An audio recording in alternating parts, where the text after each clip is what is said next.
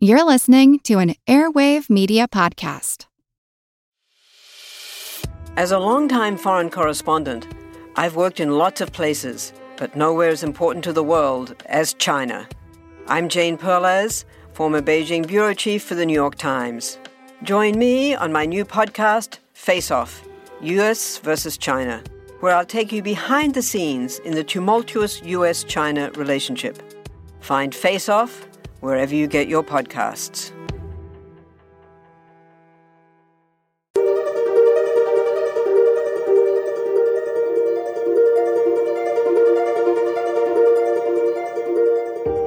Over 7 million different animals inhabit our planet.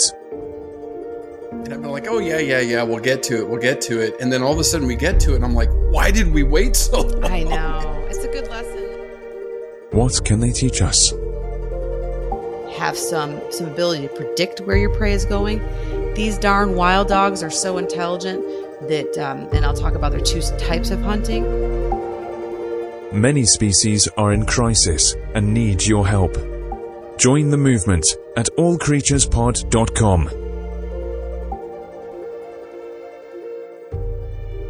Welcome to All Creatures Podcast. This is Chris. And I'm Angie. This, Angie, this episode is going to be amazing. I cannot believe we waited this long to cover the African wild dog or the African painted dog. I know, Chris. It's it, it is a little mind blowing. Like, what have we been doing the last year and a half? it's 80 species, but why did this one wait so long? I don't know. And uh, my goodness, it's been a really rich spring for us, full of, at least for me, carnivore species, a tiger, and including mm-hmm. a really awesome interview coming up uh, in a couple days where I speak with an education expert from a tiger sanctuary. So please check that out. So I've been long, long and short of it is me being the hoof stock, hoof horn, antlers type girl, covering these carnivores, these major predators. I don't even know if I want to say this out loud, but I might be I might be changing over here. yeah, this is I the more research I did on these this week, I was like, why did we wait so long? Because so many people have been requesting this one. And I've been like, oh yeah, yeah, yeah, we'll get to it, we'll get to it. And then all of a sudden we get to it, and I'm like, why did we wait so long? I know. It's a good lesson that uh, we should yeah. listen to our audience more. yeah. Yeah, I know. I know. We will. Keep these we are. We are. We're keep these requests coming, and if we're not listening to you, just keep coming at us. Right? Don't don't give yes. up. Don't give up. Uh, but yes, thank you for everyone who made a suggestion for uh, the African wild dog or the African painted dog. Several names. We'll discuss that and many more amazing mind blowing behavior, some oh, such cool behavior coming up that we're going to talk about today, as far as a lot of other really neat physiology. So stay tuned. I, you definitely won't be disappointed. That's for sure. Yeah, and I got to give a shout out to Alexandra. Last week she guessed it correct. Bison um, didn't give any hints this week because this one's just so obvious. So I and social media again, you can follow us on Instagram and Facebook. In our Facebook group now, we're having discussions each week about the podcast and conservation. But I just, you know, what blew me away, Angie, is I didn't realize how endangered these animals were. I, I did not know that they were this endangered. Interesting, Chris. I had the same experience. And when I worked at the Lincoln Park Zoo, being a hoofstock keeper, uh, the Lincoln Park Zoo has African painted dogs currently, and they had them when I was there. And they are a beautiful species to watch. They're very active on in their exhibit and and just really f- fun animals. But I, I guess I never, I hate to admit this on air, but I never paid too much attention to them because they were carnivore. And I knew they had a conservation store and I knew that they were endangered, but I didn't know the numbers. Okay. Because right, we know that endangered can be anywhere from Sumatran rhino being 60 or less to, yeah. you know, 10,000 or, uh, interestingly enough, the koala has now been considered not yeah. only endangered, but uh, functionally extinct. Functionally extinct. And yes. We'll talk more yes. about that in our conservation news segment coming up in a, in a week or so. Uh, so join us on Patreon for that if you like that. Um, if you like that type of medium, but uh, so endangered means red flag, yes, but mm-hmm. it doesn't necessarily say it says a low number, but just how low. So Yeah. here I am putting this together, and of course, I'm just enamored by the behavior, and I'm just going at the behavior section. I just reading Mhm, article after mhm. article, trying to figure it out, thinking I'm a, uh canine behaviorist, which I'm not, but I'm learning I might want to become one. Yes. Yes. Yes. And then I and then I start opening up the IUCN uh, uh, website all about the African wild dog, and the number jumps out at me. Of, I- The, my jaw hit the ground. My jaw hit the ground. I 1400 mature individuals. 1400. And wait till we get to the range. That is across most of Africa. 1400. I had I had a really sad, dark moment when I read that, Chris. It And was I know we try to keep this podcast upbeat, and I think we do a decent job at it. Mm. But it was a very humbling. You and I covered how many species, and Mhm. Ah, Yeah. And we deal with this stuff on a week a weekly basis but for some reason as you said looking at their historic range and their Mhm. current range and understanding how large the african continent is and the number being so low and the number being 1400 mature individuals and i looked dug a little bit deeper in IUCN their their total population is is just under 6700 but the 1400 mature adults kind of had to dig a little bit in IUCN's uh, user guide so they define mature individuals as quote individuals known estimated or inferred to be capable of reproduction so those 1400 are really the breeding pair Mhm. and we'll get when we get to behavior, we'll talk about pack structure and things like that. But that is still incredibly dangerously low. Incredibly dangerously low. and it just made me very sad there's I know, just I know. such a gorgeous beautiful creature um i know that anybody who's ever been blessed to see one in the wild which i have not um, but some of my colleagues have and or study them in the wild or see them at your local accredited zoo knows just how stunning they are how unique they are and as we get into behavior, and uh, you're going to learn how intelligent they are, and their cooperation, some of the pack behaviors is just, just incredible. And t- the other thing that really struck me as gut wrenching. Sorry, I promise we'll get to positive stuff. Uh, Yeah, we will. uh, There's some positive news but out what there. I struck promise. me was um, just the African painted dog, or it's also sometimes just shortened as the wild dog or African wild dog, has been endangered, has had really low numbers for over 20 years. And that's what kind of made me just really pause. And I know there's so many groups that are working hard, and we're going to talk about that towards the end of the podcast and show you some of the some of the hope and the uh, the groups that are giving their lives away, their conservation heroes to save these guys. So they're out there, but it, it's been it's been uh their numbers are still decreasing according to IUCN. And, and granted that the latest population count for mature individuals being around 1400 was in 2012 if I am correct. Mhm. So it's a, it's slightly It's dated. ago, yeah. Uh, but the population is decreasing, and so for me, it was just a little disheartening. Well, little. It was very Yeah. disheartening to hear that it's still decreasing after us red flagging it, the wild dog, for twenty years. Like, I what are we I know. doing? And that's I mean, and, and and you know, and like I said, wonderful accredited zoos like Lincoln Park zoos have them on their species survival plan, and they are trying to keep Mhm. those genetics alive, and they're doing really Mhm. great things to help their numbers um, for animals under human care to make this Noah's Ark genetics population um, be maintained here in, in North America if possible. But and and there's tons of work being done over in Africa as well, some groups that I'll, I'll I'll end with towards the end of the podcast. But I agree, Angie. That was kind of my feeling going into this one. It's man, I hear the violins playing. It, it, it's not good. It's not good for this species. But like you said, I had to drill a little bit, and I've got some good news in here coming up uh, to share with you. Just a couple things, real quick. Uh, you know, a shout out to our Patreon subscribers. Uh, we got a few more this week, and thank you for those who ordered shirts. That's amazing. Please wear them and post your photos yeah, on they're super sharp. Facebook or Mhm. Instagram. Mhm. Yeah, I can't wait to get mine. I know. I was like- my- Uh, it- there is a little delay time, so it's not your typical instant gratification type Amazon order. But I think it's better. Good things come to those who wait, right? Yes, yes. And we're going to be doing some other things because we got requests for like, you know, water bottles and some reusable stuff. I want to find a straw company that we can work with. Yes. Uh, so, thank you to Sarah and Lindsay for mentioning some of those great ideas. We appreciate that. Yeah. Yeah, we're definitely going to be doing that. Um, but just real quick on Patreon, you know, the cheetah episode's out on there. Our conservation news is out there. We've got a huge one coming in a couple weeks that Angie and I need to plan on uh, doing our research and studying. Is pretty popular one coming from the ocean. And again, 25% of everything we raise will go to a conservation organization of the month, which we'll be voting on in, in, a, in about a week. Uh, we'll post up a poll there for our supporters to, to let us know where to send the money.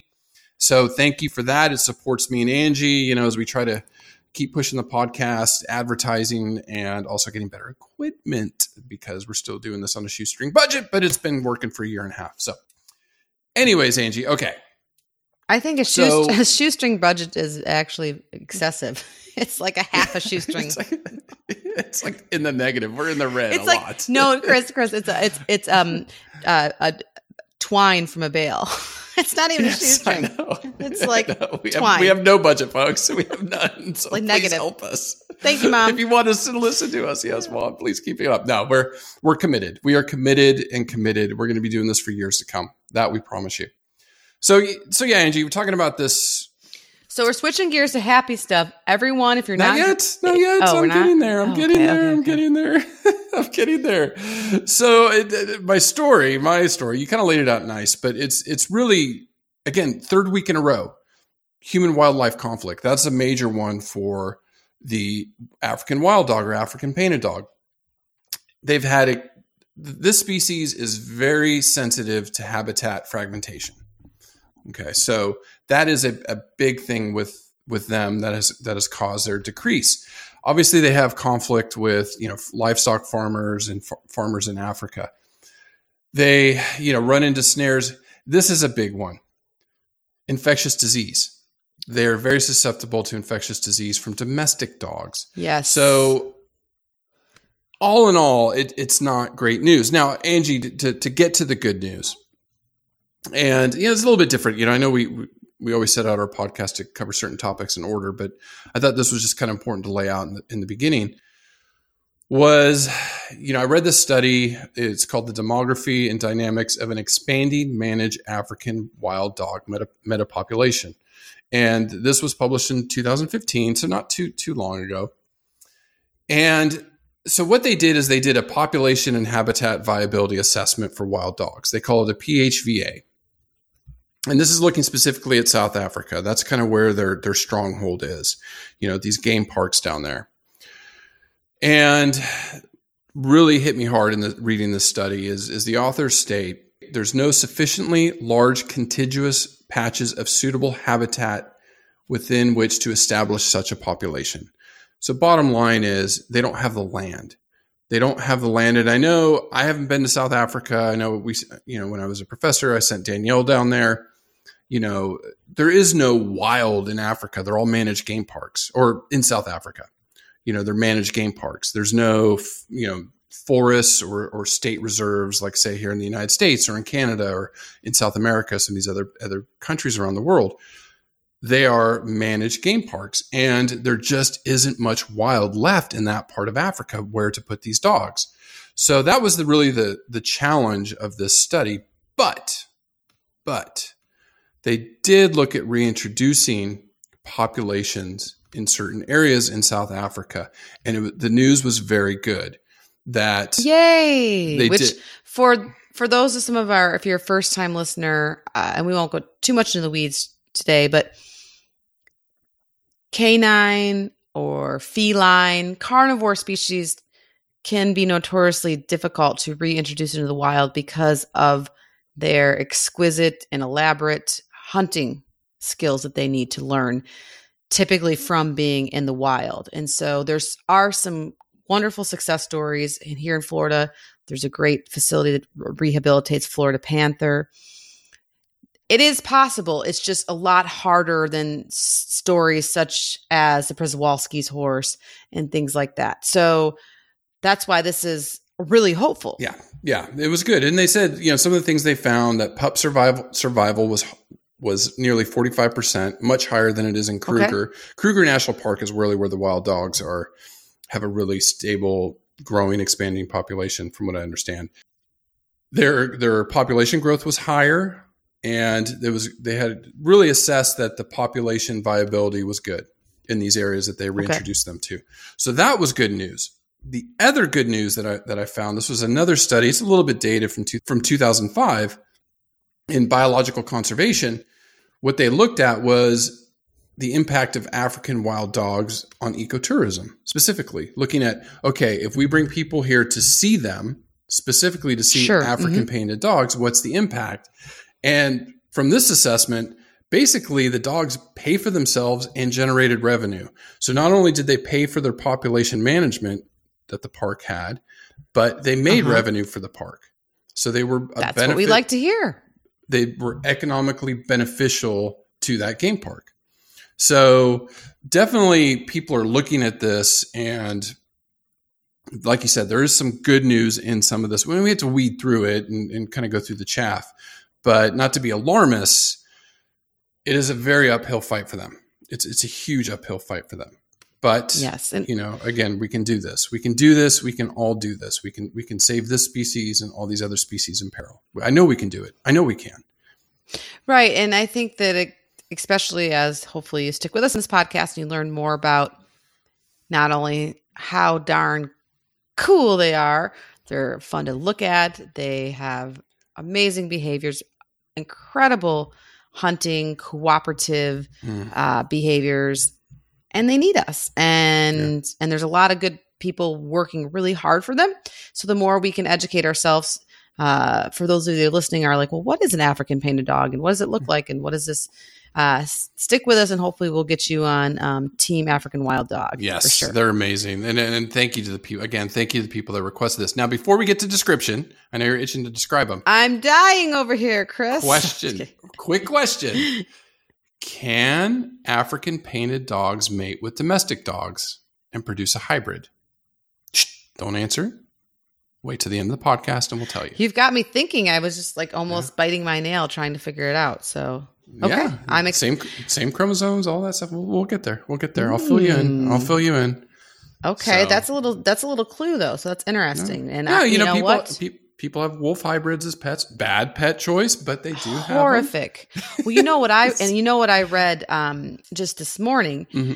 With all this Games of Thrones hype and, and the season yeah. finale, which we still need to talk about, uh, a lot of people are getting huskies, which is a breed of dog mm-hmm. I had one that I mm-hmm. adopted mm-hmm. because somebody adopted it and or somebody bought it and didn't want it. So I ended up with one for years. Sinatra, he was fantastic, but boy oh boy, was he high maintenance. Luckily, I'm a runner and a biker, and uh, we had a very active lifestyle, so we learned how to to uh, to be in each other's space. But because of this Games of Thrones and some of the the whatever they are fantasy type mm-hmm. wolf looking dog that people are getting huskies or malamutes because they kind of sort of look like the dogs Wolves, on the TV yeah. show, which they don't uh, totally. And then they get them and they realize they didn't do their homework, which any, mm. I don't care if you get a uh, Poodle? domestic cat or a dog or goldfish. I was going to say, you need to do your homework. Like yes. I, Chris and I have talked about it when in different bird and reptile episodes about how they're not for the faint hearted and they're not, and, and there's a lot of maintenance that comes with each individual animal. So do your homework. And if people are not doing their homework and they're getting these huskies or malamutes that are destroying their homes because they need so much exercise and then they're dumping them. And there's so there's an upswing of these gorgeous dogs mm-hmm. uh, in animal shelters. So I will tell you, you don't want an African wild dog as a pet. You don't. Get a beagle. I had a beagle. She was awesome. She slept most of the day. All right. So or pug maybe, yeah, or a, just a good old mutt, right? Yeah, mutt, yeah, yeah, yeah. Good old mutts are good. Go, go, go. Adopt a rescue. Okay, so the African painted dog. It's about a medium sized dog. I, would say a bit taller but leaner, right? That's how I'd kind of describe it. Yeah, it's like your average domestic dog size, but longer legs. Mm-hmm. Um, and I mean, uh, anywhere from like 60, 70, 80 pounds, I was reading. Yeah, yeah. I mean, yeah, that's pretty big. I mean, yeah, up to seventy five pounds, and some Mhm. su- there's. We'll get to the subspecies. Some are a little bit smaller. They stand about thirty inches or seventy five centimeters at the shoulder, so not quite three feet. Body length's about forty inches or one hundred ten centimeters. Then their tail's another sixteen inches or forty centimeters. So not huge, but not small. You know, they're not little little puppies or things like that what makes them so unique, Angie? You look at all the pictures of them, the painted, where the painted comes from, just gorgeous, gorgeous coats. I mean, just all individual.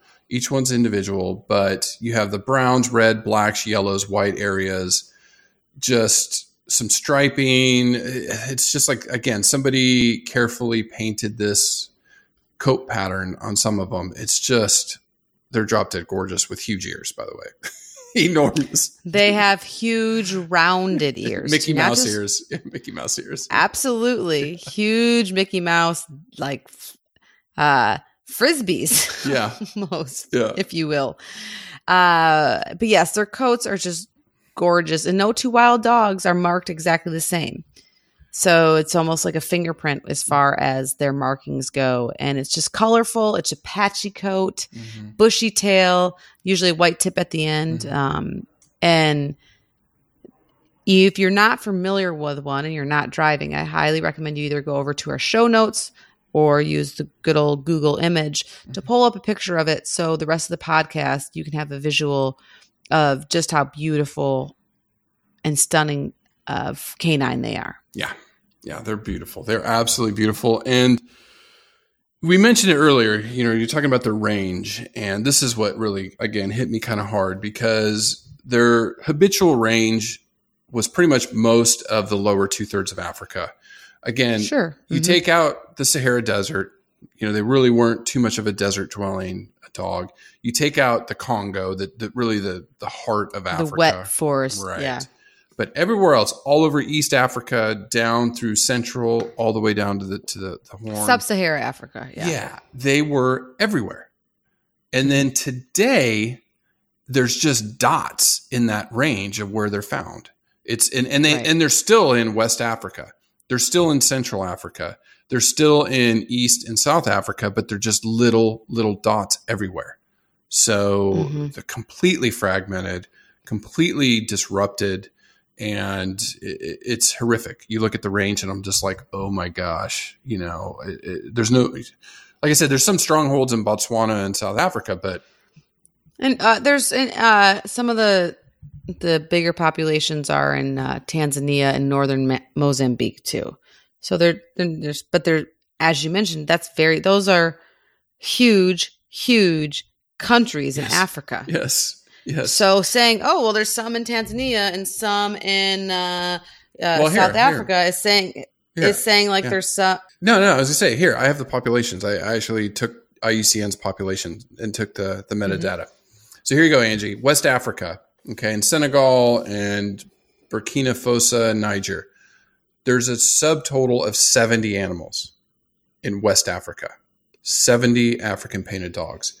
Then you go to Central Africa. So you're talking Sudan, Chad, Central Africa Republic. There's 291 total animals in those in that region of the world. 291. I guarantee you in the city I am today, there's close to that in in one uh, rescue center here in California. There's probably 300 easily, animals you know, in there. mm, Now we go to Eastern Africa. Okay, total 3,700. But you were talking about Tanzania. You know, you're looking at six, uh, let me add this up 11, 1,200 in Tanzania. You're looking at, which is like these are huge countries. yeah, 300 in Kenya. So, well, more than that. There's probably five, 600 in Kenya, but not much. And then you go to South Africa and there's, and there's 2,600 roughly uh, total animals in South Africa, Mozambique, and Zambia.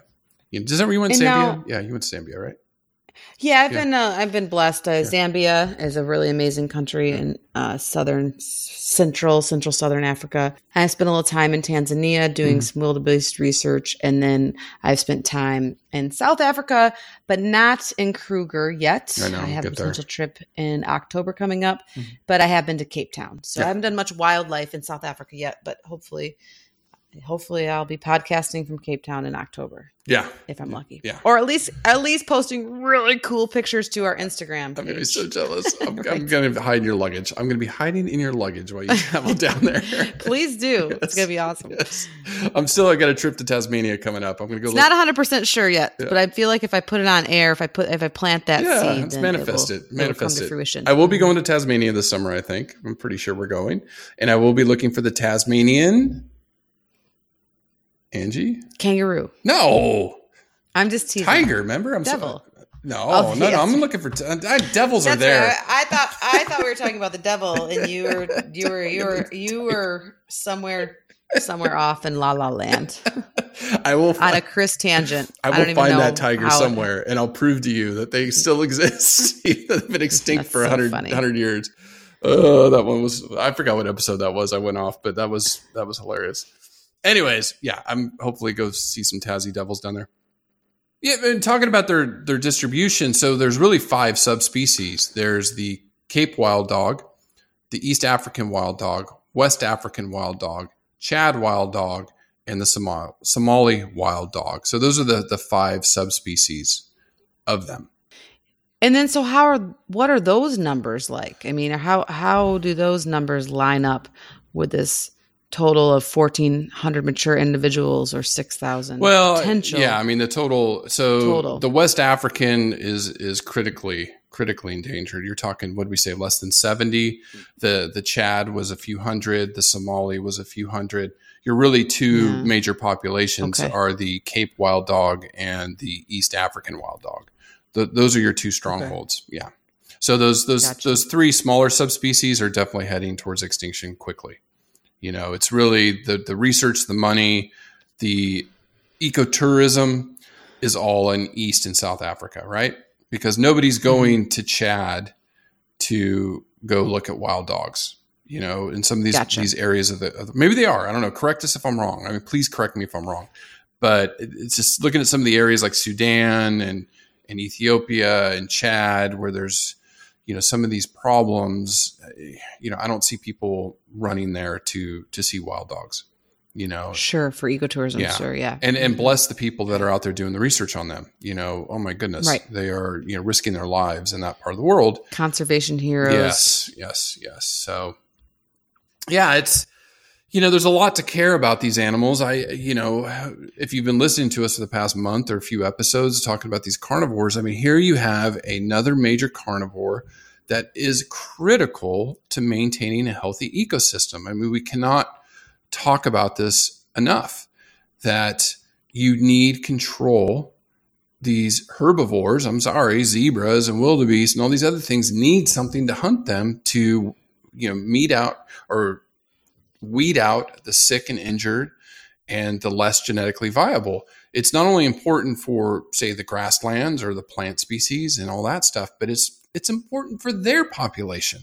Well, and Chris, talking about the whole ecosystem in a major predator like a wild dog, there was that video going around not too long ago about what happens to the ecosystem in North America when wolves return. Because here in North America, we've had our own human wildlife conflict, of course, with wolves, be it red wolves or um, gray wolves and things like that. And so, but studies have shown that have assessed total ecosystem roles from soil to grasses to herbivores such as deer and elk to of course the carnivores and that when when wolves were reintroduced to the landscape to the ecosystem it changes everything including the way that the streams flow did you see that video chris i No. think we've talked about this on the We've talked about it because I've known about it and and I've read the study. So we will definitely. I, I will hunt that link down and I will provide. I'll start actually start blasting it on social media because you know Julie, our friend down in Florida, requested that we talked about that, and we will. Yeah, and I don't think I, I don't want to speak out of turn because there is a fair amount of, of course, research and uh, people fighting for the wild dogs and trying to learn more about the behavior to figure out how much land they need to live in and what their social dynamics are and all these really really cool and important things. I don't know if they've been able to do some cool time elapsed video Mhm. that shows just how critical these predators uh, are to the ecosystem, but I would imagine it's something similar, Mhm. right?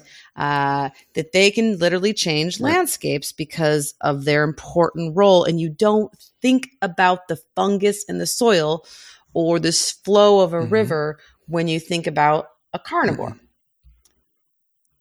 But you Yeah. should. And I think studies are showing just how important they are. And I think from a human perspective, we're learning more and more about how our own ecosystem is important. It's not just about the human. It's we I mean, to me it's fascinating. We have more foreign DNA um in and on our bodies than we do our own mm. DNA. We have our own little ecosystem going on, right? People don't want to know that. They don't want to know that, Angie. They don't want to know about the, Really? the little bugs in their eyelids. They don't want to know. Isn't that funny? Because you, you know, you actually bring up a good point because I, I have a new class starting Yeah. right now for a summertime, and I and I mentioned that, and they all just I don't want to say they rolled their eyes at me because they weren't rude or anything, I but thought you were crazy. I guess you. I, I thought, I, yeah, they thought I was crazy. They think Yeah. I'm crazy. They love me. They love me, but they also are like, lady, quit talking about your birth. Like we don't want to hear about it. No, I'm not that bad. but uh, or your Yeah. kids or uh, or animals, right? Because uh, no, um, but no, um, I think that's a really fun fact. But I'm also a super science yes. dork. Yes. So, but but but but, but the point of the point is whether you think that's fascinating or not. Studies in humans are just showing how, and when you we look at an eco, the way that I think about an ecosystem, Chris, is I think about the really small Mhm. single cellular organisms, the Mm-hmm. amoebas, parameciums, right? Go back to high school biology. And then I think about the Yeah. elephants. So really, really small and really, really big. And they have important interactions that we don't Angie, even know about. Angie, the sakes. the universe is is really operating with you and I right now because it's funny you say that. I posted an Instagram video uh, just last week, and it was Global Conservation Wildlife, our, our one of our favorite organizations. Yeah, doc, Dr. Yeah. Barney Long, thank you, my friend. Got to get yes, back. I know. Love and, that uh, guy. Dr. Robin Moore. You know, with the uh, He is Yeah. phenomenal, and he's a he's fun to follow on Yeah. Facebook. Obviously, before his for his amazing amphibian Right. conservation work, but also because he's an am- awesome photographer. yeah. So follow him on Instagram too. His- I follow him on Instagram. Yes, his photos are stunning of wildlife. So I post. They posted. They asked, "What does biodiversity mean to you in one word?" Hmm. Which was very difficult to think about. And I posted, I think, wholeness. You know what, what you were talking about. So I went and shot a video after thinking about that, and I went and did a little nature trail walk. And I thought, "What does biodiversity mean to me?" And then I hit record, and I just recorded my thoughts. And basically, you know, what I was talking about was from the soil up into the air and from the top down, everything in between. Mhm. It's not just the elephants. And I said elephants, gorillas, bison, some of these other species we've covered, even though they're critical as umbrella species. And here we are going on a tangent, but it's important. I know it's so early in the pod, and here we go. Sorry, listeners. but it is true. Biodiversity just isn't the one single megafauna. It is everything in between and the plants and the microbes and the insects and all of that. The Yeah. soil. So maybe I'll put a Mhm. link on the the biodiversity too, just if people want to watch that and just get an idea, you know, what they were talking about and what biodiversity kind of means. Because here you are, a major carnivore, that when you remove them from this ecosystem, we know we have scientific data, facts that support their importance to the ecosystem. Just critical. Yeah, Yeah. critical. I know. I'm trying to think of what my one word would be. That's really tough. Uh, for biodiversity, my one word. Hmm. Maybe connectedness, Connectedness. There you go. Okay, go post it. Go post it on Instagram. pathways, or cycles. I don't know. Three hours later, that's it. And I- that's it. You're gonna call me. I found it. You're gonna go to bed thinking about it. I'll wake up. I'll wake up at like four in the morning and be like, "Oh, I I know my okay. perfect Then word." post it. Post it. Post it. All right. So let's jump to evolution because we, Yes, you know, Mhm. we the red wolf one way back when. And hey, you know, say hi to Autumn out there in the Carolinas. Autumn, love you. Thank you. We need to have another conversation yes, soon. yes, So, out there fighting for the red wolves in that part of the world. We said, uh, you know, we'd save uh, ev- dog evolution for another day. So here's here's part of it. And I know we're going to get to gray wolves Okay. in, in soon too. So you know we can cover some more of this. But now the African wild or painted dog scientific Latin name isn't Canis. You know, Canis lupus is wolf, or gray wolf, and then Canis lupus familiaris is domestic dog. The Right. African wild dogs is Lycaon pictus, and it means painted wolf. Yeah, that really threw Yeah. me out. Good job pronouncing like Yeah, Yan. I, Lycaon, I yeah. was I was not very good at that. but yeah, where does that come from? Is that that's how different yeah, that's are? their genus. Yeah. So they're totally different Mm-hmm. genus than wolves. And and I'll tell their story here in a minute. You know, how they oh, I'm sure you will, Chris. get your get your coffee. I'm actually going to sit back and Yeah, yeah, mhm. kick your feet up. let me let me crack open another Lacroix. Here we go. Another four hour podcast. No, no, I, I, you know, distinct. Here we go.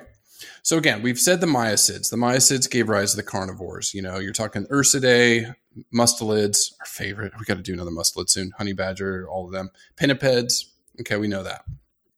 Now, canids evolved in North America 35 million years ago. Okay, that's when the first instance of really a a canid type carnivore existed. Now, for the next 30 million years, they hung out here, Angie. They were all over the place, you know, hung out in North America. It was about seven to eight million years ago. They finally moved into Asia over the Bering Strait, okay, the land bridge. So then they went and just proliferated and then went down into Africa. All right, three million years ago, the Isthmus of Panama came out of the sea as sea levels dropped. That isthmus came up, and then they went into South America. Okay. Here's a cool fact and for our friends. Ooh, I love facts. Yeah, our friends down in Australia. You know, good day, Lee, and Hello, all of our friends. friends. We've got we've got a bunch of them Mhm. down there from Perth to Sydney. We have friends in Australia. It's amazing. So the dingo, which we'll cover next year or so, I, I guarantee we'll cover them too. They came to Australia about ten thousand years ago with humans. Okay. Oh, interesting. Yes, they were they were quote unquote domesticated species that came over with humans, and then they Not anymore. yeah. now, the wolf and wild dog had a common ancestor about three million years ago. Okay. Okay. But then the genus Lycaon first appeared about one and a half million years ago. You know, now is the, the only free living species, and it's only found in Africa, the African painted dog. So you look at there's over 38 species of in, can, in canids, right? Mhm. Uh, tons of them. You got the wolves, the jackals, you know, foxes. The African wild dog, its closest relative, can you guess? We were going to cover them, but we switched. The dhole. Yeah, yeah, yeah. So they were about 2.7 million. I only know that because I recommended the dhole. Okay. We, That's we, fine. we, you uh, again, there's oh yes, yes. It's really cool. Oh, you got to uh, find a researcher. here's one. I, sure. I promise you. In the next 10, we're going to be doing the fennec fox. I'm going to insist we do the fennec fox. I love that you're insisting in that because I just saw one at the National Zoo and we had him at Lincoln Park Zoo. I, of course, Yes. I didn't work with him as I was not Yeah. a small mammal or carnivore keeper. I was a small mammal keeper, but they weren't the small mammals that I worked with. Ah, I refell in love. I'm like fennec fox. Where have you been my whole life? I love know you. they're so cute. Oh, but there's so many of the foxes, the Arctic fox. There's so many species, Angie. We're going to be in business for the next How do 50 we pick? years. Maybe th- maybe that's what we should um we could pull our listeners to pick Yeah. their favorite fox species. Patreon. We could show pictures. Our Pat- Patreon, Our Patreon, yeah. our Patreon folks. You pick. I you- like we'll- that. We'll, put it up. 'Cause it- We'll put- I, I don't. It is. It is such a tough decision which one we cover first because they're know. so. They're so cute. Yeah. All right. So African wild dog. Not a ton of fos- fossil evidence. There, there just isn't a ton. Now, a recent discovery did find a relative of African wild dog in South Africa, and it dates about two million years ago. Okay, so that's when they know they, they they were there. But the oldest fossil of today's African wild dog dates back two hundred thousand years ago, and they found it in Israel. Okay, wow. right there in the Middle oh East. wow. Okay. So we know they've been around for at least 200,000 years, if not more. Okay. And again, down to 6,700 animals left, which is really sad. All right. Really quickly, domestication. And, and, and again, we'll save this story. Maybe we get to wolves. But the earliest fossil evidence of domestic dogs dates about 12 to 14,000 years ago in Western mm-hmm. Eurasia. Some DNA evidence suggests that dogs actually arose in East Asia around 15,000 years ago, or some have even as long as 100,000 years ago. Wolves slash dogs were hanging out with humans. So, yeah, it's man's oldest friend. I would say, in the animal kingdom is the dog. Mhm. Okay. Now you said Game of Thrones. So, largest He's bringing it home, ever. folks. Bringing he's Yeah. making it relatable. Yes, largest canid ever, Angie. Game of Thrones. What do you think? The dire wolf. No. you would think it's close though. It's close. The dire wolf was close, but there was one that was a little bit bigger. So the largest canid ever was Epicyon. Wait, the dire wolf is not a real species. yes, for the record. Yeah, it was. Yeah, go to the Natural History Museum. Yes, Okay. I thought it was They're all fantasy, Florida. like dragons. they were just making no. stuff up. Dra- dragons Are are, real. sure? You- dragons are real. Please. Do you not know dragons? Oh, come on. Where is the one place in the world where you can see a dragon today besides Westeros? Komodo dragon, and we and I There saw one uh, in animal in Orlando at uh, Animal Kingdom, and they are they are in the top ten on my list. The dire wolf actually went extinct when all the megafauna went extinct about 10,000 years ago when we had the the end of the ice age. So they did go extinct. Yeah. So Oh my gosh, I cannot wait to get done with this podcast so I can I mean not really joking. so I can go ask John because I don't know, he might not know that. This is why this Okay. podcast is so much fun. Yes, it's amazing to talk about Yeah. real animals and I just learned the dire wolf is a real animal. Yes, Wow. yes, yes. It is a it is a, it is a real and there are dragons in Komodo Island. so we will cover them. Touche. Yes. All right. So Epicyon was about five feet long, one and a half meters, 38 inches at the shoulder, and estimated weight 136 kilograms. Died out in North America about 5 million years ago. Boom. Done. Evolution in a nutshell. Wow. cover more in a future pod on canids because they are so amazing. They are so fascinating. It is. Oh. There's a lot of diversity, right? And just it and and so cool. And we even talked about like I want to talk about the domesticated fox study where they, you know, 50 generations and now they have a domesticated fox. It's a study they've been doing in Russia for 60 years. I think you've talked um, about it on the pod before, but I don't know where. Yeah, it's amazing. It's an amazing study. It is very cool. Right. So African wild dogs live about 10 years. And the only cool physiology I found is they lack dew claws on its front legs. Right. So they basically have four instead of five. Is that Yeah. Numerically? so they don't have correct? that little floaty, floaty fingernail that you sometimes have to remove from your domestic dogs. Yeah, it's, or it's just a pain in the keister to clip. I always forget about Yeah. that one when I'm trimming nails. Yeah. Yeah. Yeah. Yeah. So it doesn't get caught on things and rip, a Mhm. rip a Hooked, toenail. hooked on stuff. Yeah. Now, what kills African wild dogs besides humans? Obviously, uh, occasionally lions will. The young do get picked off by other number of predators, your hyenas, your leopards, you know. So, you know, pup survival rate's not the greatest. What is amazing, Angie, and I cannot wait to get to behavior. That's why I'm kind of getting through this stuff quickly. Is their hunting, and I remember it was Planet Earth, I believe it was, was the first one that I don't know if it wasn't drones because I didn't have drones 10 years ago like we do today, but they filmed overhead of a pack hunting and it Mhm. just, uh, we'll get there. We'll get there in a second. Okay. So they tend to prey on animals that are about twice their weight. I Right. found that really And- fascinating. Yeah. like, yeah. think about that for a second, right? Yeah. Twice their weight. Yeah. Well, I mean, you know, lion, I mean, lions take down Cape buffalo sometimes.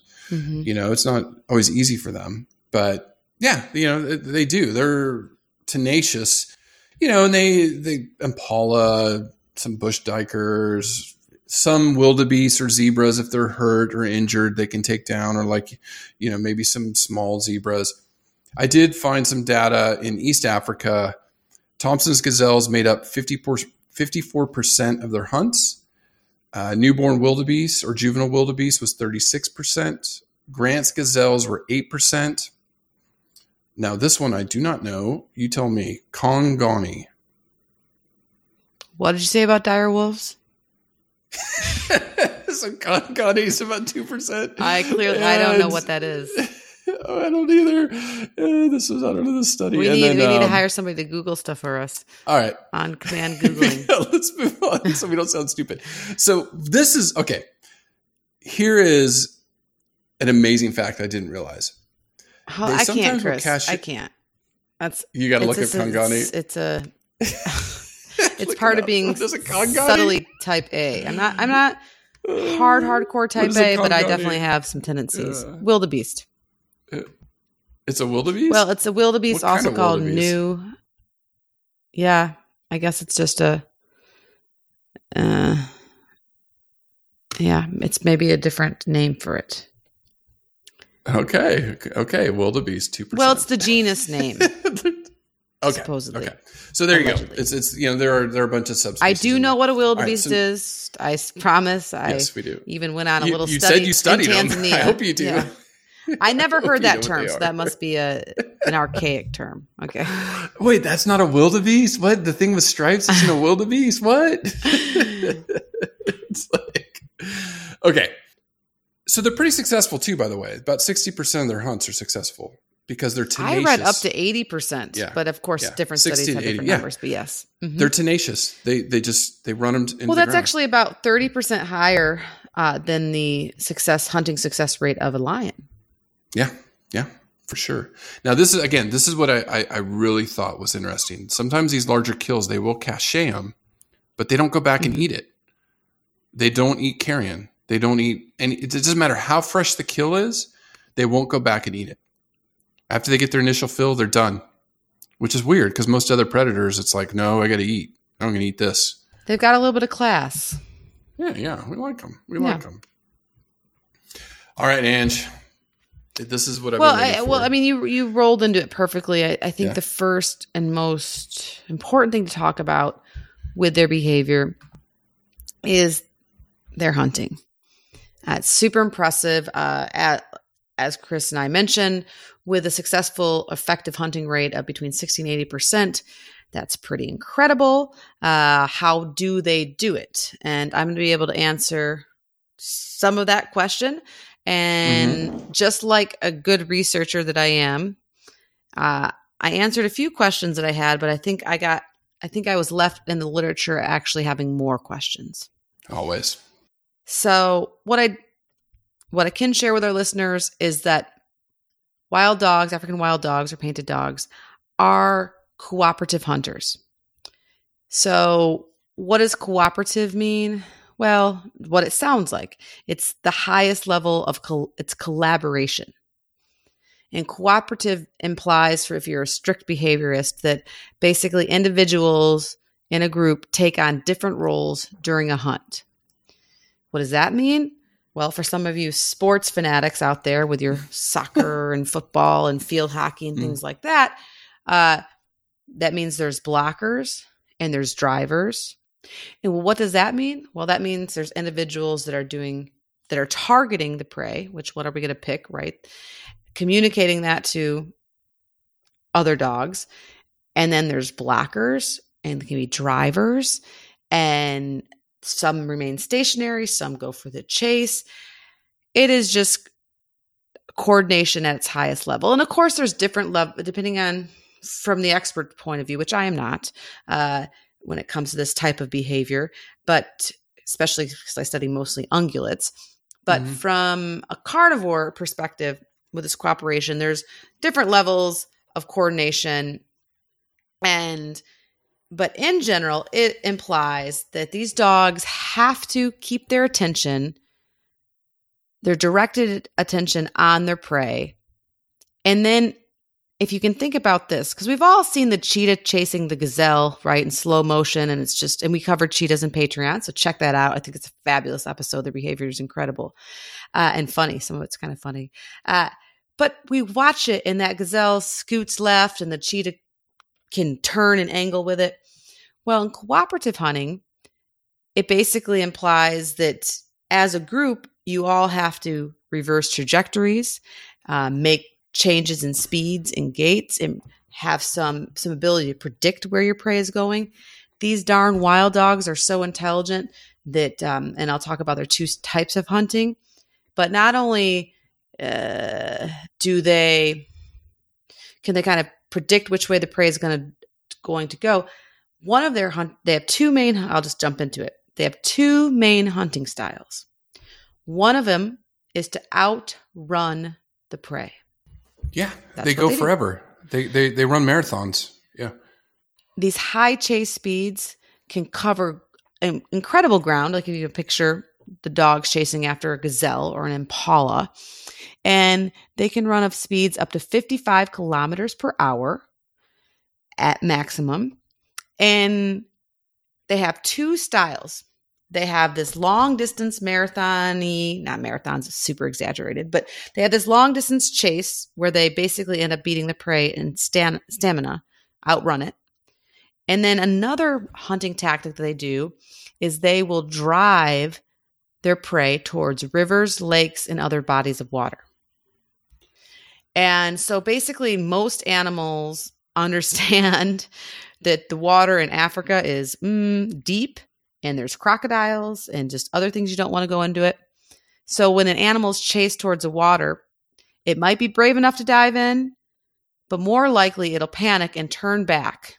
And there it turns around to basically a block mm-hmm. to its to its uh to the to the wild dogs. So they're able to coordinate all that and I don't how? understand how. Yeah, how? John and I we're such dorks. We uh, yeah. we uh, traveled this past weekend. We got to go to the National Zoo. Mm-hmm. Highly, highly, highly recommended. Yeah, it's a great zoo. The National Zoo is amazing. I only got to spend six hours there. It was not enough. Uh, but on the airplane home, people probably thought we were super dorks. But I kept trying to talk to. I, well, kept trying to find the answer to this question, Chris, yeah. and he kept trying to be like, "Oh, well, it's probably this or that," and I'm like, "No, no, no. I want a real answer." And I had mm-hmm. a hard time in the literature finding exactly I, I think researchers don't know how do they communicate that with one another. And what researchers do know is that a lot of the cooperative hunting is led or initiated by the alpha male. And we're going to talk a little bit about uh, pack um, hierarchical structures here in a second. But he he leads it, and so maybe he selects the prey. I don't really understand how all this is communicated whether it's the blocking or the chasing, I, driving, you know, all just this. Just to dork out for a second, I know you and John were on an airplane trying to figure this out. Yes, but Chris, all these all of these choices and changes and trajectory and mm-hmm. all of this is happening, especially if they're going not necessarily for the river chasing them in the water body, right. but when they're going on the wear them out trek, the yeah. stamina trek. This is happening at speeds up to 55 kilometers per hour, which is what miles per hour? Like 37, 30 something, 40 something. So let me, so this is what I remember distinctly that I was telling you about just a few minutes ago. The, the, his planet Earth, I, I will find the clip. I will find the clip of them hunting and I will post this. I, I, I will, because I want to watch it again. But I see it directly in my head. The packs in single file and you have dogs oh, peel you didn't, off to you the didn't left. let me wait. You, you didn't oh. wait for it, Chris. Well, then go. Okay, go, go, go, go. Sorry, yeah, just I saw that in my head, and I'm like, I'm listening. I'm no, following you. No, it's true. So, and I'm watching. and I should happen. let you describe it because you're you're you're way more. I, I kind of like your analogy, and you've got to find that clip because what Chris is describing is their second style of hunting when they try to do when they try to outchase prey, which they're very they wear them out. The way that they do this is they'll chase it for several kilometers, okay, long distances. And they act like an Olympic cycling team. Now, I'm not an Olympic cyclist, but I do like to do some endurance bike races, 40 kilometers, things like that. And, and I shouldn't say races, I should say like participations. I don't race, I participate for if it's like for breast cancer or whatever. Uh, and, but I've seen the really amazing, awesome bike riders with all the gear and all yeah. this stuff. And these dogs act like an Olympic cycling team in that the dog at the head of the chase, they run in a line, in a line behind each other. And the dog at the head, when it knows it starts to get tired, somehow it knows this and it just drops back and falls to the end of the line. And so this the one that was number 2 knows that it's its turn to push and lead the pack. And it does this for I don't know how long, but basically until it gets tired and so on and so forth, basically until the prey succumbs to exhaustion. The dogs don't get exhausted because they have this really cool like Olympic, these in, endurance riders do it to uh, travel, of course, these long distances when they're in a race together.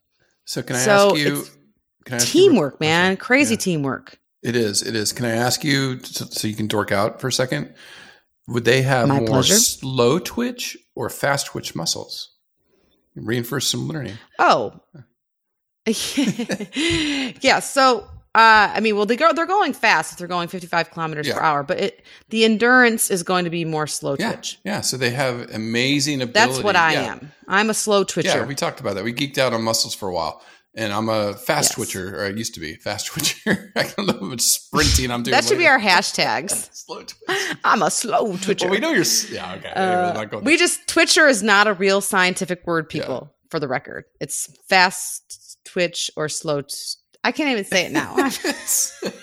but yeah, they they they have incredible endurance. So physiology, there we go. You know, you and I were kind of struggling. Their dogs, you know, what kind of physiology do they have that that's unique? That is one of them that they can just go forever. And so you look at the dogs that do the Iditarod and some of these other things, they just can go for a long time. So their physiology is incredible from an endurance perspective, absolutely hands down. But I, because we've talked a little bit about endurance and deep, just really cool physiology things, but I kind of wanted to really dork out on the behavior aspect, the intelligence. How highly intelligent? We all know our dog. If you have a dog at home, I'm sure. Please tell me if you don't think your dog's smart. I, I, I would be. I think we'd be hard fe- pressed to find somebody. So it's not surprising that they're very smart, but that's where I wanted to take it to a new level of how are they doing how are they saying hey you're the blocker hey you're the driver hey you you push them I, i'm or i'm gonna lead the i'm gonna lead the i'm i'm gonna lead the the front of the bike are they doing it through visual cues are they doing it through audio cues are they doing it through like innate physiology, like you're just born to be a blocker or a driver, or are they doing it through practice and trial and error? That's kind of what John, his hypothesis was. Are I and mine was like I feel like they're doing it through some visual facial cues or something. But if they're moving that fast, that's probably totally wrong. Now that I say it out loud, it doesn't really make No. sense. I don't know. And granted, because I was on a fun filled, kid free weekend for the first time in six years with my husband, I uh, I dove into some literature, but I, I couldn't find the answer I was looking for. So if we have anybody who's studied uh, African wild dogs or knows the answer to this, I just don't know how they communicate that with each other. And it, but to me, it just screams intelligence. Right. We need to find a researcher and reach out to them. And Chris, to talk about their intelligence and their adaptability, I found a really interesting and or potentially hopeful study um, in Nature uh, Communications, uh, scientific journal from 2006 from Hubel and coworkers, and it the title is "Additive Opportunistic Capture Explains Group Hunting Behavior in African Wild Dogs." And what they were doing is, as Chris mentioned earlier in the pod, there are these fragmented populations, and albeit most wild dogs live in savanna or savanna woodlands, they're classified, or desert woodland or desert savanna ish areas.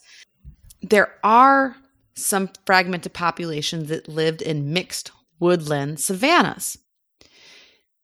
And it appears, I don't know if they've been more pushed into that area because of human interference or uh, they couldn't be in the normal savanna where they'd like to be. So they've had been in more of this woodland area. I'm not sure exactly how they're found more in the woods than they are in the savanna. But in this population, they don't have those flat, long, big surfaces to chase an animal for, for a couple kilometers. So, researchers using all this high GPS technology and just really amazing, cool things. So, researchers using uh, cool technologies like GPS, high resolution, and all this other fancy stuff. Basically, we're looking at um, a pack of African wild dogs in Botswana. And what they found, instead of these chasing them into a body of water or wearing them out to exhaustion, they, interestingly enough, found that that's not what they saw in the woodlands. They actually did multiple short distance hunting attempts. Interestingly enough, instead of those high kill rates or successful rates that we talked about earlier in their pod being 60 to 80%, these researchers found that they had a really not great uh, kill rate of 15.5%, but they were more cooperated, cooperative in sharing prey. And we'll talk about that too in behavior. But they were better at sharing when they did get it. And that they, because they were more opportunistic and had these, uh, they had a lot more opportunities because they're they were doing these short bouts through the woods. Well, and you think, And what did and I was going to say real quick, Oh, just to kind of, yeah, as you're talking about that, woodlands, right? More trees. You don't have these open savannas where you can chase or flush something out. They can go right, left. They interfere, lose sight. As you're talking, I'm thinking, and I know you'll probably get to vocalizations here in a second, but is it could be just a quick, you know, bark or something to indicate, but that gets lost in woodlands, you know, like sound bounces different weird ways. So to go from a 60 Well, and you have big trees yeah. in your in your visual plane, like if you are looking at a blocker or a Yeah. flusher or something. and they're low to the so- ground, by the way. but- they're low to the ground, right? So they're they're 2 Mhm, three feet up off the ground. Yeah. But the researchers are are hopeful for a couple reasons. They don't love the low kill rate, but what they love is the adi- ad- adaptability because it shows that they could maybe live in different types of areas. So if we have to reserve them in this area versus that, it might be okay.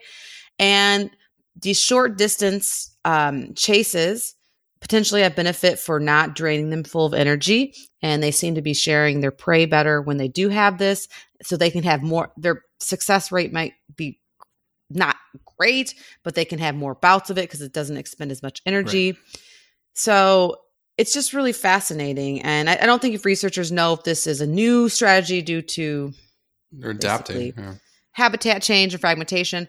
But regardless, it's interesting to know that they are much more adaptive and cooperative than anybody ever And it's thought. that's the that's And that's the thing. Cooperative intelligence. So you think about a pack and you're you know pack dynamics, but it just blows me away how they do this. It blow, uh, Right. So I don't have the answer for you, listeners, and it sounds like Chris doesn't know. no, either. it needs more. Re- we need more and research. I, mean, want to you know, explore it yeah. more. And we'll continue to cover species. Right. Uh, I I really would like to do um, more wolves and other other cooperative hunters because it is. I I had this weird. Oh my gosh! Should I go down the wrong path Yeah. and study ungulates? Like I really love this, and I've uh, wolves were always one of my favorites when I was growing up. Probably before I started riding horses. So it was uh it was this was channeling some of my inner inner wolf Angie spirits. So we will we're gonna we're gonna keep keep on this topic. But if any any any experts out there that know this or are people that have just observed it, uh, please feel free to chime in and help us out. And I'm gonna keep diving in the literature because I'm fascinated by it. But I think it's safe to basically say, in general, African wild dogs are gregarious animals. That means they're very social and they can form packs of up to 40 members. And now, with a population decline, packs have decreased on average to about seven to 15 members. And a pack is going to have an alpha male and an alpha female, which are a dominant breeding pair that are monogamous. Mhm. So they breed for Yes. life. I choose you, you choose me We're married. Yep. till death do us part, right? And then then after that, there's definitely do- dominance hierarchies for the males and the females. And a pack will typically have more males than females. And females have much higher rates of immigration from their natal group, Mhm. so from where they were from where they are born to going to a different group than I mean, males. just think of that behavior real Males- quick. Think of that behavior real quick. That's why behavior. You you Mhm. started me on this behavior stuff years ago.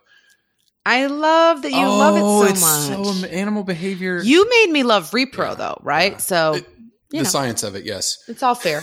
It's the Touche.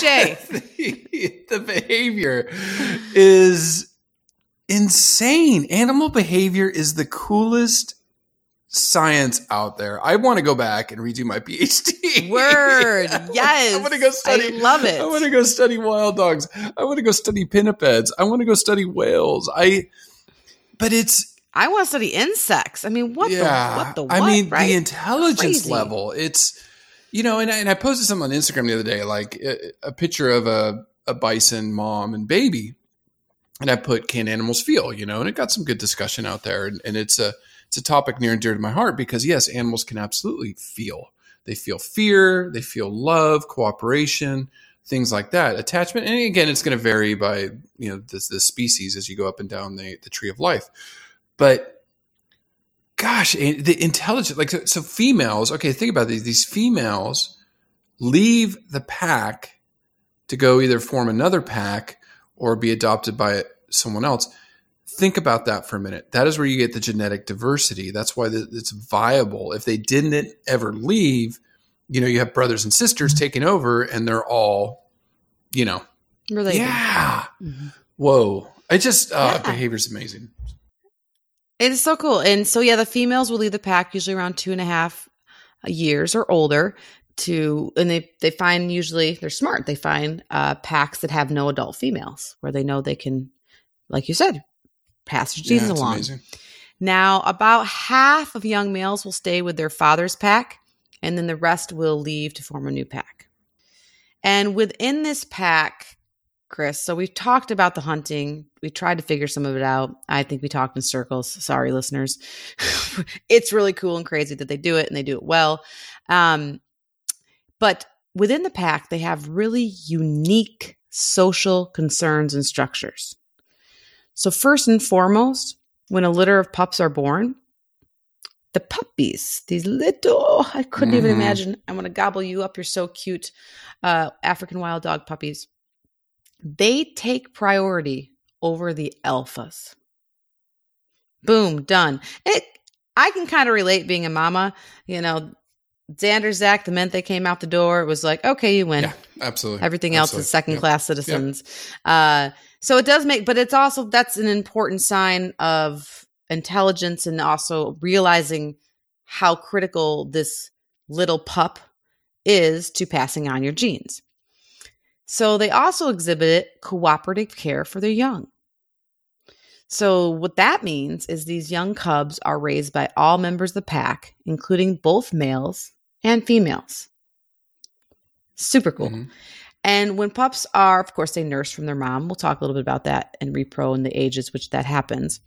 But when they do start eating solid meat, uh, both males and females will regurgitate fresh meat from a hunt to feed them and get them used to it and keep help them build up the fat and the nutrients that they need to grow and develop into strong little uh, painted dog pups, which might be one of the cutest things ever. And once they're old enough, the adults will take the little pups, so cooperatively, so not just mom, not just dad, aunties, brothers, sisters, whatever, will take these pups to the kill. Okay, so mm-hmm. they, I just, this is my visual. Because, mm-hmm. okay, this, this is, it's like me taking Zachary, okay, precocious over Zachary, to yes. a taco bar. and I'm like, you eat first. Like I'm starving. I haven't eaten in, in four yeah. days, three days, whatever. We get to that taco bar and I'm and and it's one thing for me as a mom. Of course, I would let Zach eat first. I wouldn't be happy about it. I would complain about it and I would be eating half off of his plate.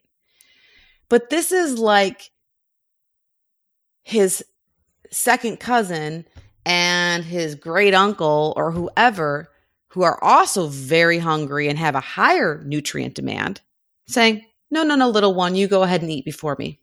Even though I might not have another meal for who knows when. No, it's amazing. That's caretaking. Nuts, That's amazing right? caretaking. Yeah.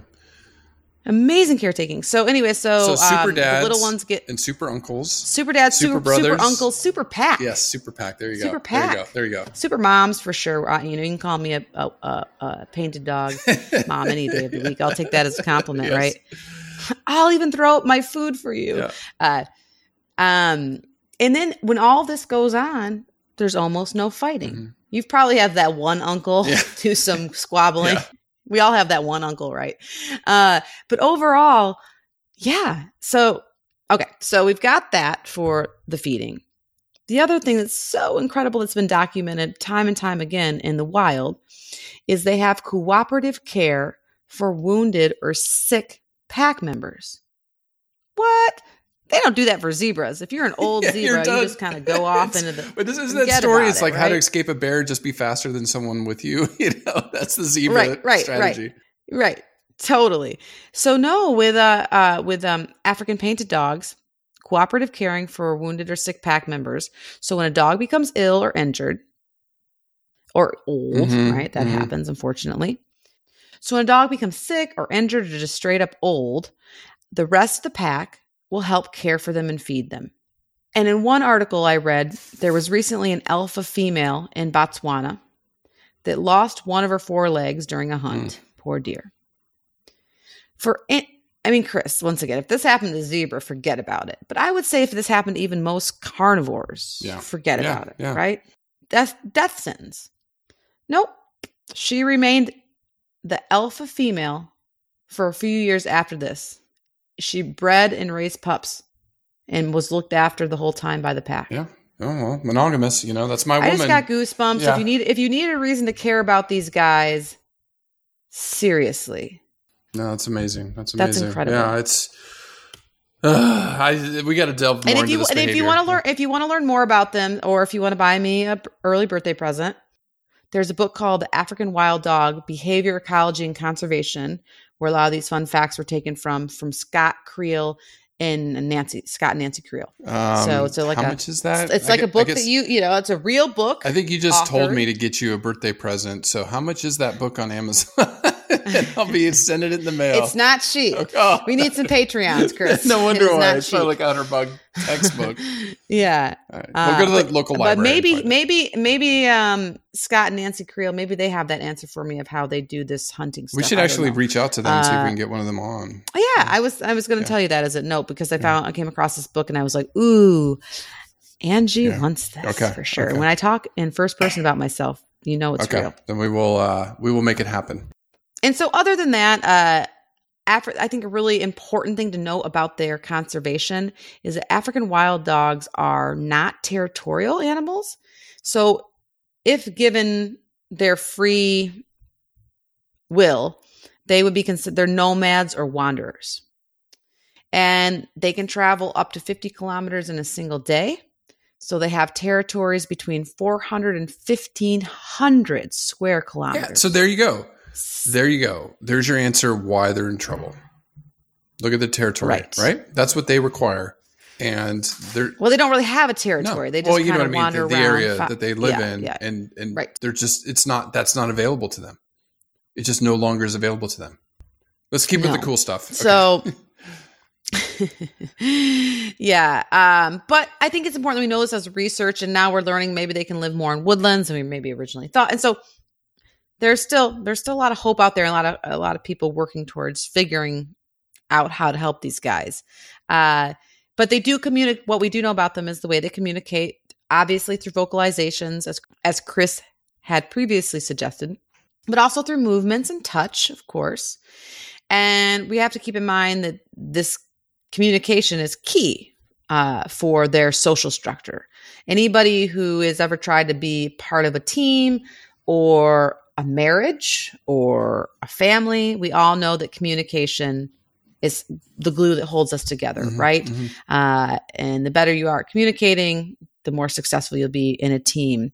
And so, how all that irons out and how they do it when they're, especially when they're hunting. I understand dog dynamics, and unfortunately, I don't have a lot of time to get into all the different behaviors that they would do in a pack as far as submissive behaviors, aggressive Right, behaviors, yeah, and yeah. play behaviors and they're just they're fun to watch holy and anybody who's ever watched pack behavior on any of the nature shows or uh, some of the stuff chris will post on our show notes is just incredible and um well as as chris and i progress forward in the pod and or as we get more experts on the podcast we can maybe go into that a little bit more detail because for all the african wild dog fans out there i i'm not able to do their behavior justice trust me that's why i want chris to buy me i mean somebody I mean, whoever to buy me that Got it. Got it. Yes. Okay. Okay. in july Yeah. all right. No, just kidding. Um, and then just briefly, once again, we talked about that alpha male and female. They're going to be the dominant breeding pair. And they're usually, and this is something to keep in mind for their conservation as well, is these guys are typically the only pair of pack members that mate. Mhm. So when we're talking about a pack of 7, 12, 15, 40 animals, that's not a super high succession rate as far as as how many animals, you know, if you look at a typical zebra herd, there's tons of females that are giving birth. Uh, and so what ends up happening is the dominant pair prevents the subordinates, the betas, however you want to call them, from breeding. And this breeding suppression in females sometimes can result in aggressive interactions. Uh, and once in a while, you've got that you've got that loosey goosey female subordinate that is able to once in a while mate and rear young, but it's not it's not super frequent. And the other thing to keep in mind about wild dog reproduction is that females aren't going to reach sexual maturity until they're 12 to 18 months, but the earliest recorded uh, reproduction of a female was just shy of two years. So it's typically when they're older, right? Um, and so that doesn't help their uh, life cycle, their generation cycle, if you will. But when a female isn't uh, impregnated by a male, gestation is really about 10 weeks um, because of delayed implantation. We've talked a little bit about that. And, and so when uh, an alpha male and female do get together, the pups are going to be born in March to July. That's going to be their birthing season. And litter sizes can be as small as two pups or 20. I don't know. 20 seems a little excessive, I, I, but I don't think they're typically that big. Yeah, that's huge. And, and yes, and so of course the pups are going to remain in a den with their mom for three to four weeks. And then once they come out, and then as they get a little bit older and come out of their den, the adults are going to bring them regurgitated food and then they're going to take them to the sites. And so pups will remain in the den with their mama for about three to four weeks. I love that. I love that mama baby bonding time. But once they start to get a taste for solid foods, of course, any adult will bring them regurgitated food to help get them strong. These pups are cooperatively cared for by all the adults in the pack, which is just once again really incredible and really selfless mm-hmm. of a lot of the other pack members. And a typical litter uh, interval, so is going to be anywhere from 12 to 14 months. So uh, not super high turnover rate. Not uh, uh, so that's something to consider too when we think about how we get how we grow this population. Yeah. And again, they're you know we talked about they're endangered.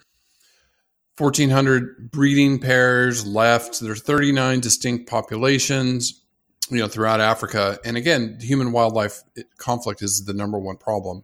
Habitat fragmentation is their their number one driver of them towards extinction. Now, reintroductions. Angie opened up the podcast talking about this. They are doing it throughout Africa, but they're not easy, especially predators. I mean, they in 1980 in the, the KwaZulu Natal province. They reintroduced them there. In 1998, there was only 12 dogs in three groups still there. So they, they weren't thriving. In 1995, this is all South Africa, by the way, the Madikwe Game Reserve, it grew to 24 animals. They were doing okay. And then they had a rabies outbreak and knocked them all down to three. So, you know, it's a dual strategy. It's not only reintroducing these animals, it's we've got to preserve what's left. We have to preserve what wild is left. Period. Like not just in Africa, but here in North America, South America, Asia, throughout the world. So you know, and there and we do have success stories in reintroductions. You know, Przewalski horse, black-footed ferret, California condor, blah blah blah blah. We've done it, and we can do it, and we're going to do it. So the big question is, who's doing this work? Who should we support? First, I want to give a shout out to my alma mater, Lincoln Park Zoo. They've done amazing work over in Africa to help vaccinate domestic dogs. As you had talked, and, and, and a couple other organizations are doing this as well. Um, but as you had mentioned earlier in the podcast, these the wild dogs are really susceptible to domestic dog diseases. And if dogs, whether the domestic dogs or unwanted dogs in Africa, if they're not vaccinated, the different diseases such as rabies and distemper and things like that can travel from the domestic dogs into the wild dog population.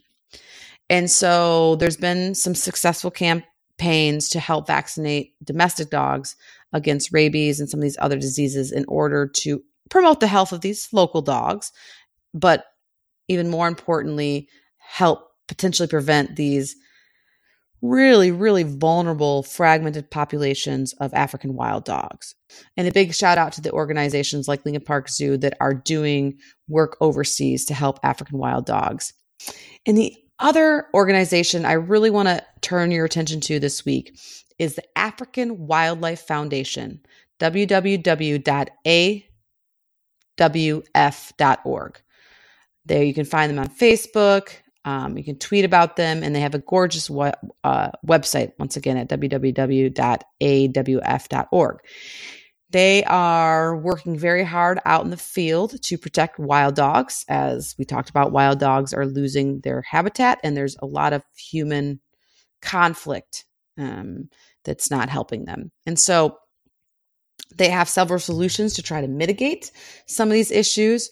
First and foremost, they try to look, educate communities on helping protect these um, these animals and giving them the equipment to basically do that um, by having scouts that can monitor animal behavior and movement, and also by providing employment to the different parks and reserves, and in order to help basically weave together conservation and economic opportunity that will help incentivize wild dog protection.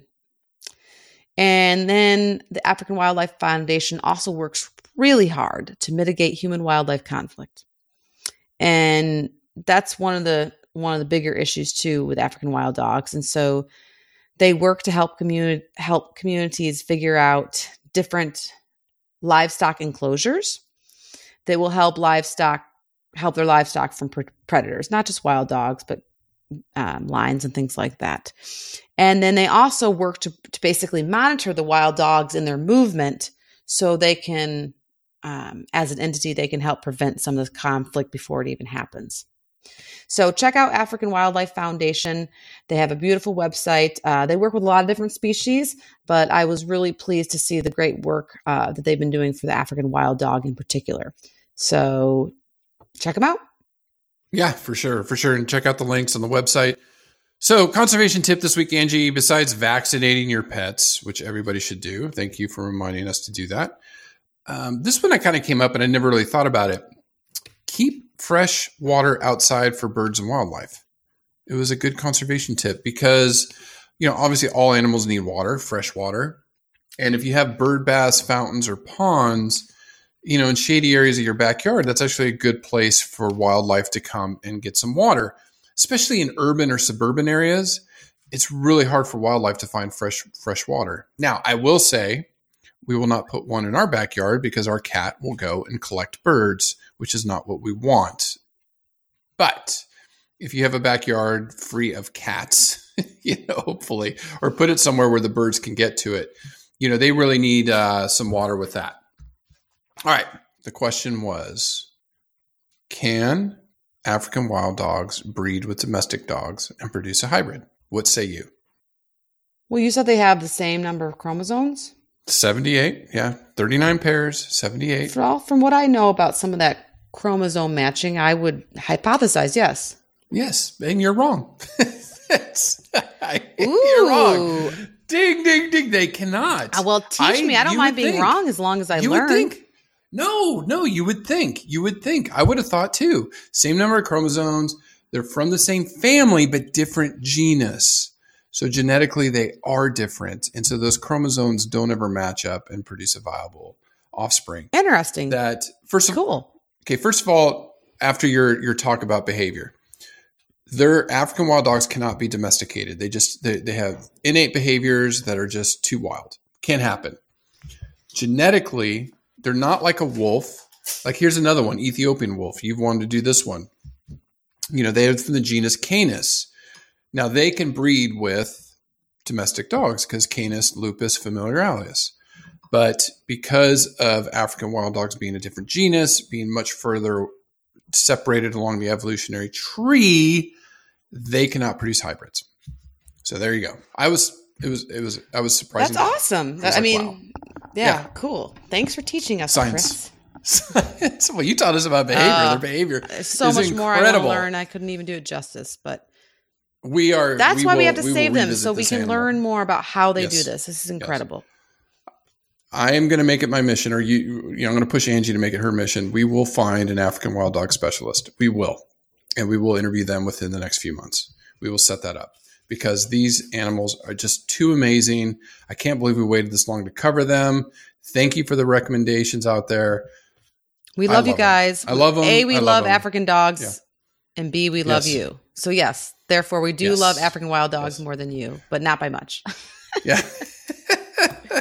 now, all we can ask is check us out on Patreon, check out our webpage, www.allcreaturespod.com. Send this podcast to a friend. We need to keep growing. For those of you that are doing it, thank and you. And if you can't do Shout Patreon and your mom can, send it Yeah. to your mom. Yeah, there you go. and then she can send you the free episodes. Shout out to jo- my, my good friend Joe. You know, he's supporting us. Uh, wonderful artist, great friend. So, anyways, check us out. Thank you. Next week, another species. We're just going to keep rolling. Thank you everyone for listening. Listen, learn, share. Join the movement at allcreaturespod.com.